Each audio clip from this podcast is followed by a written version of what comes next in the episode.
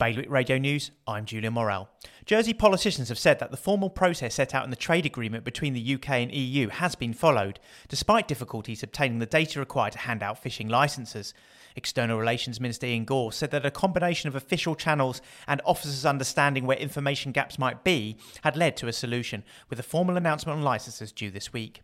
A group of medical experts in Guernsey, including the medical officer of health and three GPs, who recommended that 12 to 15 year olds should be offered a COVID vaccine, have been given their reasons. They said that if the island chose not to offer the vaccine on a voluntary basis, it would have been the only place in the British Isles to take that stance. A Jersey builder has been fined £40,000 after building a dangerous scaffold tower and putting his staff at a substantial risk of harm.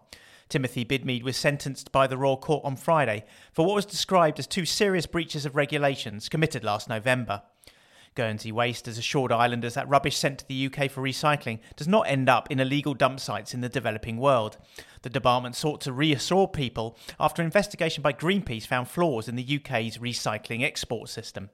More on all these stories at bailiwickexpress.com.